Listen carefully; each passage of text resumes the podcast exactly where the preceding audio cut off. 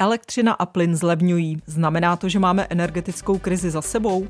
Je lepší už teď měnit dodavatele energií anebo raději ještě vyčkat? A bude elektřina levnější, když bude energetický kolos ČES stoprocentně státní? Téma pro dnešní pořad. Odpovědi na zmíněné otázky jsme hledali u dodavatelů energií, politiků i expertů. Naším hlavním hostem bude Blahoslav Němeček, poradce premiéra a expert na regulaci energetiky společnosti EY. Od mikrofonu zdraví Jana Klímová. Peníze a vliv.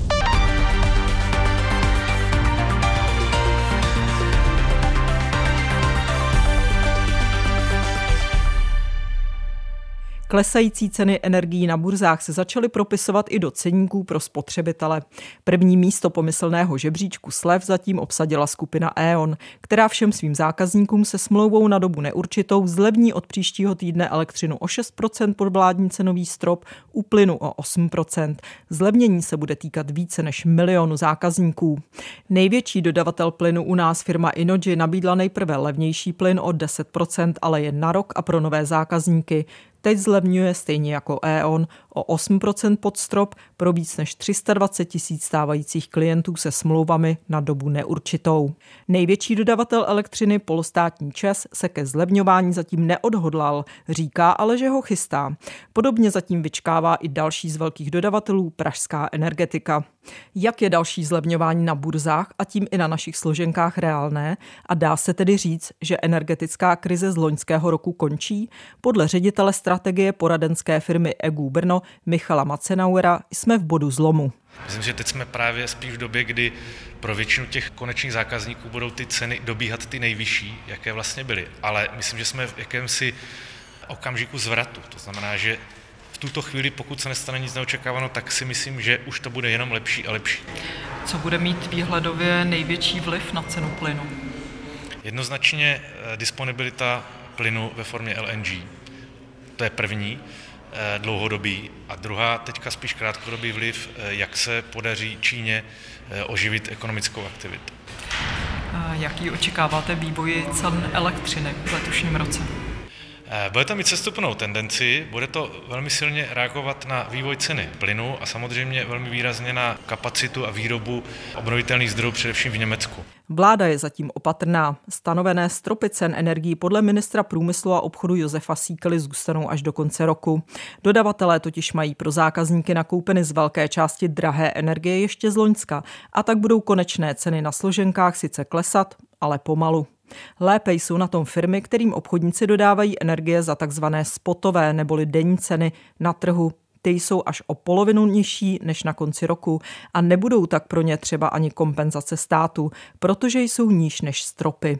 Podle ministra financí Zbyňka Staňury zatím státní kasa s velkými úsporami na krytí energetické krize nepočítá. Zatím ty odhady neměníme. My jsme říkali při projednání státního rozpočtu, to vidíme mezi 100 a 130 miliardami kompenzací eh, za ty eh, vyšší ceny energií.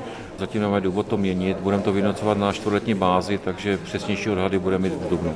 Kritiku opozice, že vláda stropy na ceny elektřiny a plynu stanovila příliš vysoko, na rozdíl třeba od Slovenska, Staňura odmítá. Stejně jako výroky šéfa hnutí Ano Andreje Babiše, že i u nás vláda měla prosadit u polostátního Česu nižší ceny. Ale to vlastně není možné, tak žijeme v nějakém právním státě, tak zaprvé Čes není státní firma, to znamená, nemůže stát nařizovat, když to není jeho, jeho firma.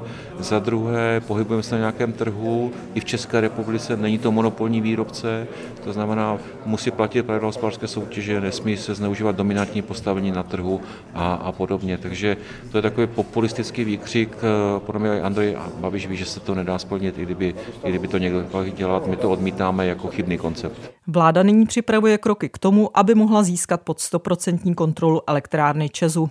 V jednání je novela zákona o přeměnách obchodních společností přezdívaná jako Lex Čes, která však zbudila nevoli právníků i minoritních akcionářů. Vláda zatím ale vše, co se týká budoucnosti Česu, odmítá komentovat, protože by to mohlo ovlivnit cenu na burze. Peníze a vliv. Mohl stát snížit víc ceny energií jako na Slovensku a nehrozí, že se obchodníci napakují na kompenzacích od státu, když teď cena na burzách klesá pod vládní stropy? Otázky pro našeho hosta, experta pro energetiku společnosti EY a poradce premiéra Petra Fialy, Blahoslava Němečka. Dobrý den. Co by podle vás lidem přineslo, kdyby se zestátnila energetická firma ČES, pokud by tedy vláda vykoupila 30% soukromých akcionářů v ČESu a firma by tak byla stoprocentně ve státních rukou? Znamenalo by to, že by stát mohl říct, tak a od příštího roku bude ČES prodávat elektřinu za polovinu. Je to možné? Já bych to neviděl úplně tak jednoduše. Rozhodně by se role státu e, změnila nebo vliv státu na to, jak případně dávat určité pokyny vedení společnosti. To by tady určitě bylo, řekněme, v jiné úrovni, než jako je tomu doposud. Ale musíme brát pořád v potaz, že společnost ČES eh, dlouhodobě zajišťuje vlastně svoje pozice tak, aby byla schopná, řekněme, stabilizovat eh, dividendu pro své akcionáře, tedy i pro stán. Tak velká část elektřiny je prodána minimálně na dva roky dopředu, část také na tři roky dopředu. Tahle ta hedžovací strategie se ukázala v minulosti jako vhodná nebo zafungovala dobře. Stále se v ní pokračuje a co jsem tím jenom chtěl říct, je to, že vlastně ne všechna elektřina je teď dostupná, tak abychom řekli, že za rok Sníčes může udělat něco jaksi ze 100% s celkovým výkonem, který má k dispozici, tak to by určitě nešlo, ale nějaký postup, postupná změna té strategie a jiný přístup, ten by se tímhletím otevřel. Co všechno by ale muselo následovat, kdyby takové rozhodnutí stát přijal? Neznamenalo by to třeba, že tady hrozí riziko, že tu levnou elektřinu vykoupí obchodníci ze zahraničí, protože my jsme součástí společného trhu na, s Evropskou unii, čili museli bychom ten společný trh opustit nebo změnit nějak pravidla regulace? Já si myslím, že to eh, jenom samotné, eh, případně 100% vlastnictví Česu není eh, řešením samotným. Určitě by to vyžadovalo celkový mm, komplex nebo jiná opatření v určitém větším, větším souhrnu. Eh, můžeme vidět i, že v zahraničí také eh, státy často ze 100% kontrolují některé hráče na trhu a přesto ten trh funguje. Jenom je vždycky potřeba ještě brát, eh, nebo brát ohled na to, že tady máme také nějaké pravidla hospodářské soutěže a podobně a toto by muselo být respektováno, takže bez dalšího jenom to 100% vlastnictví není jakoby nějakým jako všelékem, který by zafungoval automaticky, ale vyžadovalo by to celkou jako změnu, změnu pravidel nebo nějaké případy takzvané povinné odkupy a podobné záležitosti, na co jsme tady do, do posud nebyli zvyklí. Pro letošní rok eh, máme ceny zastropované. Vy jste byl v pracovní skupině, která vytvořila ten model zastropování cen elektřiny a plynu pro konečné spotřebitele, tedy pro domácnosti i pro firmy. 5000 korun za megawatt hodinu elektřiny bez DPH a 2,5 tisíce. V případě plynu opozice srovnávala tuto hranici třeba z výší stropu na Slovensku, kde to stanovili na 1500 korun, tedy trojnásobně méně.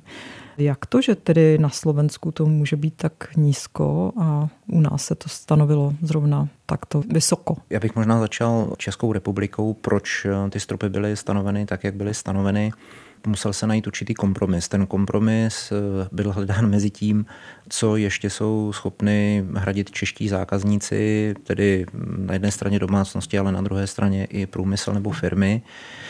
Eh, s tím, že pořád je potřeba stimulovat jaksi k úsporám, protože zejména ten pokles poptávky, především u plynů, bylo to, co, kde se očekávalo, že to bude mít významný vliv na to tlačit cenu směrem dolů. Pokud by ta cena byla nízká, tak tenhle efekt by se nedostavil. A na druhé straně, a to je velmi podstatné, ten rozdíl nějaké stropované ceny proti té běžné tržní ceně, za kolik se to dalo na trhu koupit, tak musel někdo zaplatit. Ten někdo je v tomto případě stát. A ty úrovně, o kterých jsme si tady říkali, to znamená 5000 korun bez DPH za megawatt hodinu v elektřině a 2,5 tisíce za plyn. To jsou hodnoty, které už v okamžiku, kdy se o tom rozhodovalo a věděli jsme, za kolik eh, už mají obchodníci nakoupeno, když nakupovali průběžně nebo za kolik fixovali v průběhu loňského roku, tak to samotné v podstatě už znamenalo náklady pro stát zhruba 100 miliard korun, kdyby to měl vykompenzovat jenom s nějakou přiměřenou marží.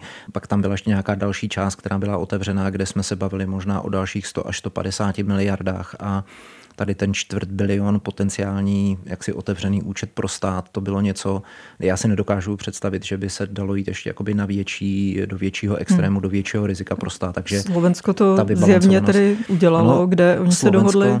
Ono eh. Slovensko se často používá jako příklad, ale myslím, že to zrovna jako není to, co bychom měli následovat. Slovenský příběh začal tím, že Slovensko původně chtělo významně zdanit provozovatele jaderných elektráren, tak aby načerpalo do státního rozpočtu prostředky, kterými pak by sanovalo ceny pro domácnosti.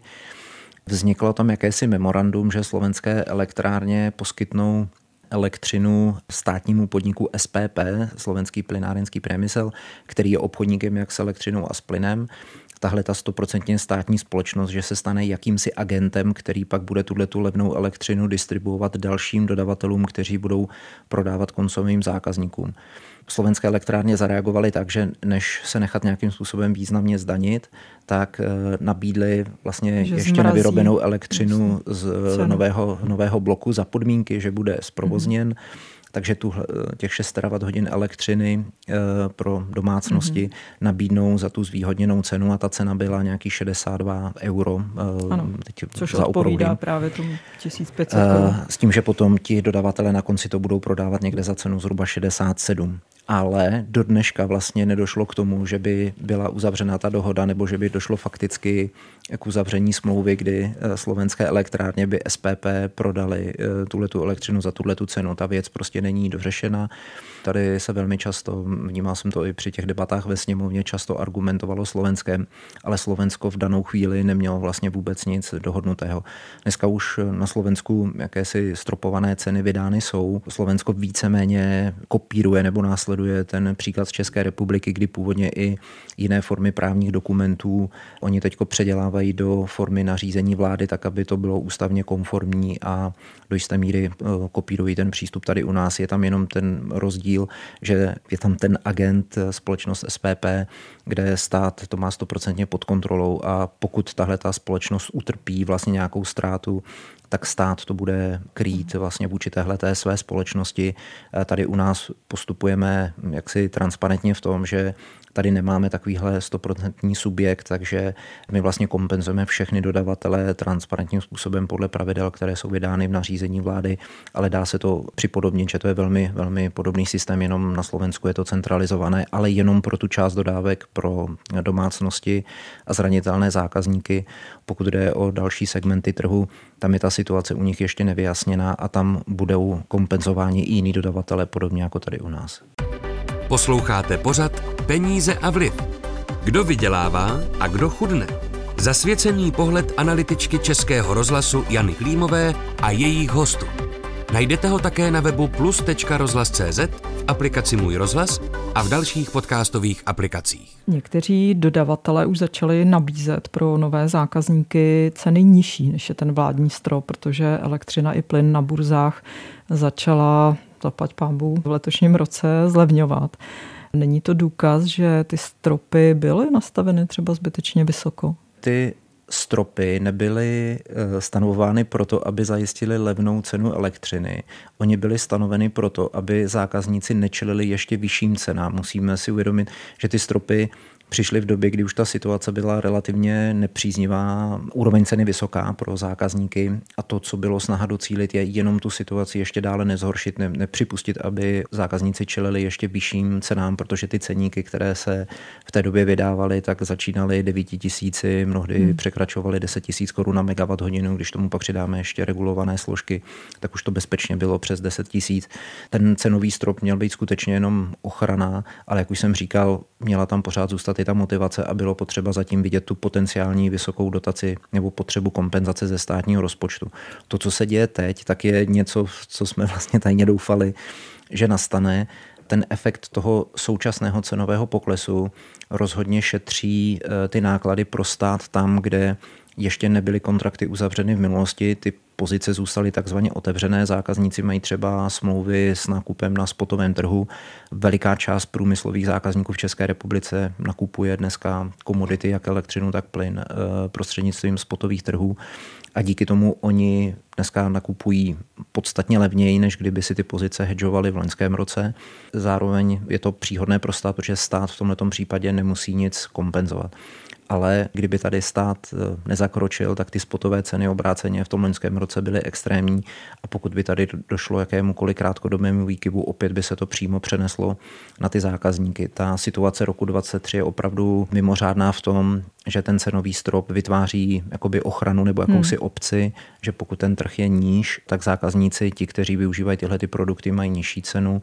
Pokud eh, trh eh, vystoupá výše, tak se to automaticky omezuje tím cenovým stropem. A jenom, co bych ještě hmm. možná zdůraznil, pardon, že opravdu tahle situace eh, takového to, řekněme, benefitování na, té, na tom současném poklesu se týká opravdu jenom zákazníků, kteří neuzavřeli nebo neměli, neměli hmm. smlouvu z loňského roku, nemají tam nějakou fixovanou dobu a podobně. Ti všichni, kdo si ceny fixovali v uplynulém období, tak ty prostě drží na těch, na těch hladinách, které mají zafixovány. A pokud ta cenová hladina je nad tím cenovým stropem, tak dodavatel je povinen jim účtovat do konce roku 2023 maximálně tu cenu na úrovni cenového stropu. Ještě jenom krátce tady k těm nabídkám, které se teď objevují. Oni jsou třeba jenom o 200 korun levnější oproti té stropované ceně, ale zároveň ta cena je zafixovaná a dva nebo dokonce tři roky. Nepřipadá vám to třeba rizikové, když to na první dobrou vypadá dobře? Já bych rozhodně rozlišil situaci v plynu a v elektřině. Je to i z důvodu toho, řekněme, cenového odstupu, kde se dneska pohybují ceny těch eh, forwardových produktů na budoucí období v plynárenství a, a v elektřině. U toho plynu ten prostor je mnohem, mnohem větší, protože my tady máme cenový strop 100 eh, euro, ale dneska ty produkty na rok, zbytek roku 23, ale hlavně rok 24, 25, tak tam ta cena padá až někam 60. ta 25, 26, dokonce někam 47 nebo něco mm-hmm. podobného. Takže pokud se tady si někdo zprůměruje vlastně ty forwardové produkty těch budoucích let, tak tam vzniká významnější rozdíl v té ceně a Tady bych určitě v tom plynárenství doporučoval zákazníkům, že tady možná zajištění na 24 měsíců nebo možná i teď na těch nejbližších 12 eh, za cenu, která je pod tím cenovým stropem, tak určitě stojí za to zvažovat, protože tam ten odstup skutečně už je jako významnější. Významný. Hmm. Tohle ale není situace v elektřině kde eh, teď pořád ještě se pohybujeme, jakoby když uděláme ten tříletý průměr, tak se pohybujeme velmi blízko eh, tomu, tomu cenovému stropu. stropu. A tam bych ještě vyčkal, ta elektřina nezareagovala ještě úplně eh, jakoby stoprocentně. Na druhou stranu, co je potřeba objektivně říci, že ten prostor v té elektřině asi se neotevře nijak dramaticky. A i u toho plynu bych vnímal to, že ta, ta úroveň někde okolo těch 50 40-50 euro je možná budoucí minimum, kde se budeme s cenou plynu pohybovat, protože to je prostě LNG, které hmm. sam, samo o sobě má prostě vyšší náklady, hmm. než jak jsme byli zvyklí na potrubní plyn eh, z Ruska, hmm. kde jsme byli prostě na 20 eurech. Takže Když my se jsou posouváme... LNG se říká, že ta základní cena je zhruba kolem 40 eur. Uh, ano, je to tak, že na téhle úrovni my začínáme soutěžit hmm. s Ázií a pokud tady nevzniknou nějaké nové dlouhodobé kontrakty od producentů, aby se to zajistilo dlouhodobě smluvně, a byl tady nějaký jako jasný, jasný přísun komodity na téhle cenové úrovni, tak tohle je nějaký práh. A když si potom přidáme ale k takovéhle ceně plynu si přidáme eh, náklady na emisní povolenku, tak se s cenou elektřiny dostáváme minimálně na nějakých 120, eh, 140 podle účinnosti, 140 eh, euro na megawatt hodinu a ten cenový strop teď je 200 a než nám to jakoby vyklesá na, na tuhle tu úroveň, tak si myslím, že skutečně ještě si budeme muset chviličku počkat, ale hlavně potom v té elektřině možná dává větší roli přemýšlet o tom 12-měsíčním eh, jenom přefixování nebo zafixování té nižší ceny, počkat ještě, co se bude dít dále, eh, protože na druhou stranu eh, tam, kde jsme právě dnes, ten, ten nízký odstup ještě a ten průměr, který je blízko tomu cenovému stropu, tak do jisté míry znemožňuje těm zákazníkům, když by se zafixovali až na těch 36 hmm. měsíců, potom případně participovat na tom, na tom vyšším poklesu. Hmm. Takže u plynu bych doporučoval o tom začít přemýšlet, u elektřiny bych Čekal. doporučoval možná ještě chviličku počkat. Ještě bych se zeptala přece jenom na vysvětlení těch kompenzací. Vy vycházíte z toho, že obchodníci prostě museli nakoupit tu elektřinu, kterou teď dodávají, nebo plyn zákazníkům vlastně třeba už v loňském roce, ale ne všechna elektřina nebo plyn eh, vlastně se nakupovala v loňském roce a nemůže se stát, že teď, když prostě ty okamžité ceny klesají eh, na burzách, takže oni si prostě dokoupí nějakou levnější elektřinu, ale budou si nárokovat kompenzace prostě za smlouvy jako za vysoké ceny, jako neotvírá to opravdu eh, prostor k tomu, že se napakují dodavatele na úkor státu. Nemělo by k tomu dojít. Energetický zákon dává těm dodavatelům právo pouze na kompenzaci eh, jejich prokazatelné ztráty a přiměřeného zisku. Což znamená, že kdyby oni sami uplatnili více než eh, energetický regulační úřad zpětně zkontroluje, že bylo něco, na co měli nárok, tak eh, se dopustili neoprávněného prospěchu, kde budou muset vrátit to, co neoprávněně získali a navíc ještě dostanou pokutu minimálně v jednonásobku toho, toho prospěchu. Takže eh, tady vždycky je to riziko, eh, že... Že někdo, prostě spáchali podvod a budou Bude to, to prostě přestupek. A... Ale je eh, energetický regulační úřad schopen takové množství smluv zkontrolovat? Takhle možná to rozdělíme na takové tři základní kategorie dodavatelů. Máme tady mm, standardní velké dodavatele, typu Česprodej, Eon Energie, Inoji a podobně, které, kteří mají v portfoliích buď to miliony nebo minimálně 100 tisíce zákazníků, eh, kteří mají velké rozsáhlé portfolio všech možných produktů a tak dále. Tam hm, kontrola by byla možná nejobtížnější, ale na druhé straně eh, žádná z těch společností si nedovolí jakkoliv tady v tomhle spekulovat to si trochu tvrdit. Eh, potom tady máme takovou střední kategorii, kam bych možná řadil společnosti Centropol, MND a podobně, kde také se bavíme o, eh, řekněme, 100 tisících eh, zákaznících nebo vyšších desítkách. A potom je tady už skupina méně než 40-50 tisíc zákazníků, což je ten zbytek trhu, ale jsou tady i dodavatelé, kteří mají opravdu jako nízké, nízké, nízké desítky zákazníků. A u těch těch menších dodavatelů tam mají naopak, eh, kde možná hrozí to riziko, tak tam je ta kontrola velmi primitivní, protože oni mají většinou jeden, jenom jeden nákupní kontrakt s nějakou jednou protistranou, eh, přes který nakupují veškeré dodávky energií pro celé portfolio a um, energetický regulační úřad už v rámci teď eh, toho měsíčního sběru dát eh, se může soustředit na tyhle, ty, na tyhle ty subjekty a zabránit tomu, aby bylo toho mechanismu zneužito. Když vrcholila loni v létě na podzim eh, energetická krize a ceny na burzách vystřelily vysoko, tak Lipská energetická burza potažmo, tady její odnož v Praze, se staly takovým jedním hlavním vyníkem toho, že ty ceny příliš rostou. Chystá se něco na evropské úrovni, eh, nebo mluvilo se o tom, že se chystají nějaké návrhy, aby se třeba neopakovala taková situace, kdyby opět k něčemu došlo, k nějakým turbulencím na trzích, eh, že budou obrovské výkyvy jako tisíc eh, euro za elektřinu. Ty diskuze zatím probíhají, pokud je o elektřinu a řekněme, nepřímo ta elektřina byla zregulována také tím, že se stanovila ta maximální cena, cena plynu, plynu, ten strop plynu, čím je sledován i to, aby nám eh, nestoupla volatilita nebo nedocházelo k těm výkyvům eh, v elektřině. Eh, nicméně debatuje se dále o nějakém celkovém redesignu trhu s elektřinou. Evropská komise zveřejnila v uplynulých dnech dokument, ke kterému je možné zasílat názory do 13. února, tuším, že Eh, s tím, že komise pak chce v měsíci březnu představit eh, nějaké, nějaké už ucelenější myšlenky, jak redesignovat eh, trh.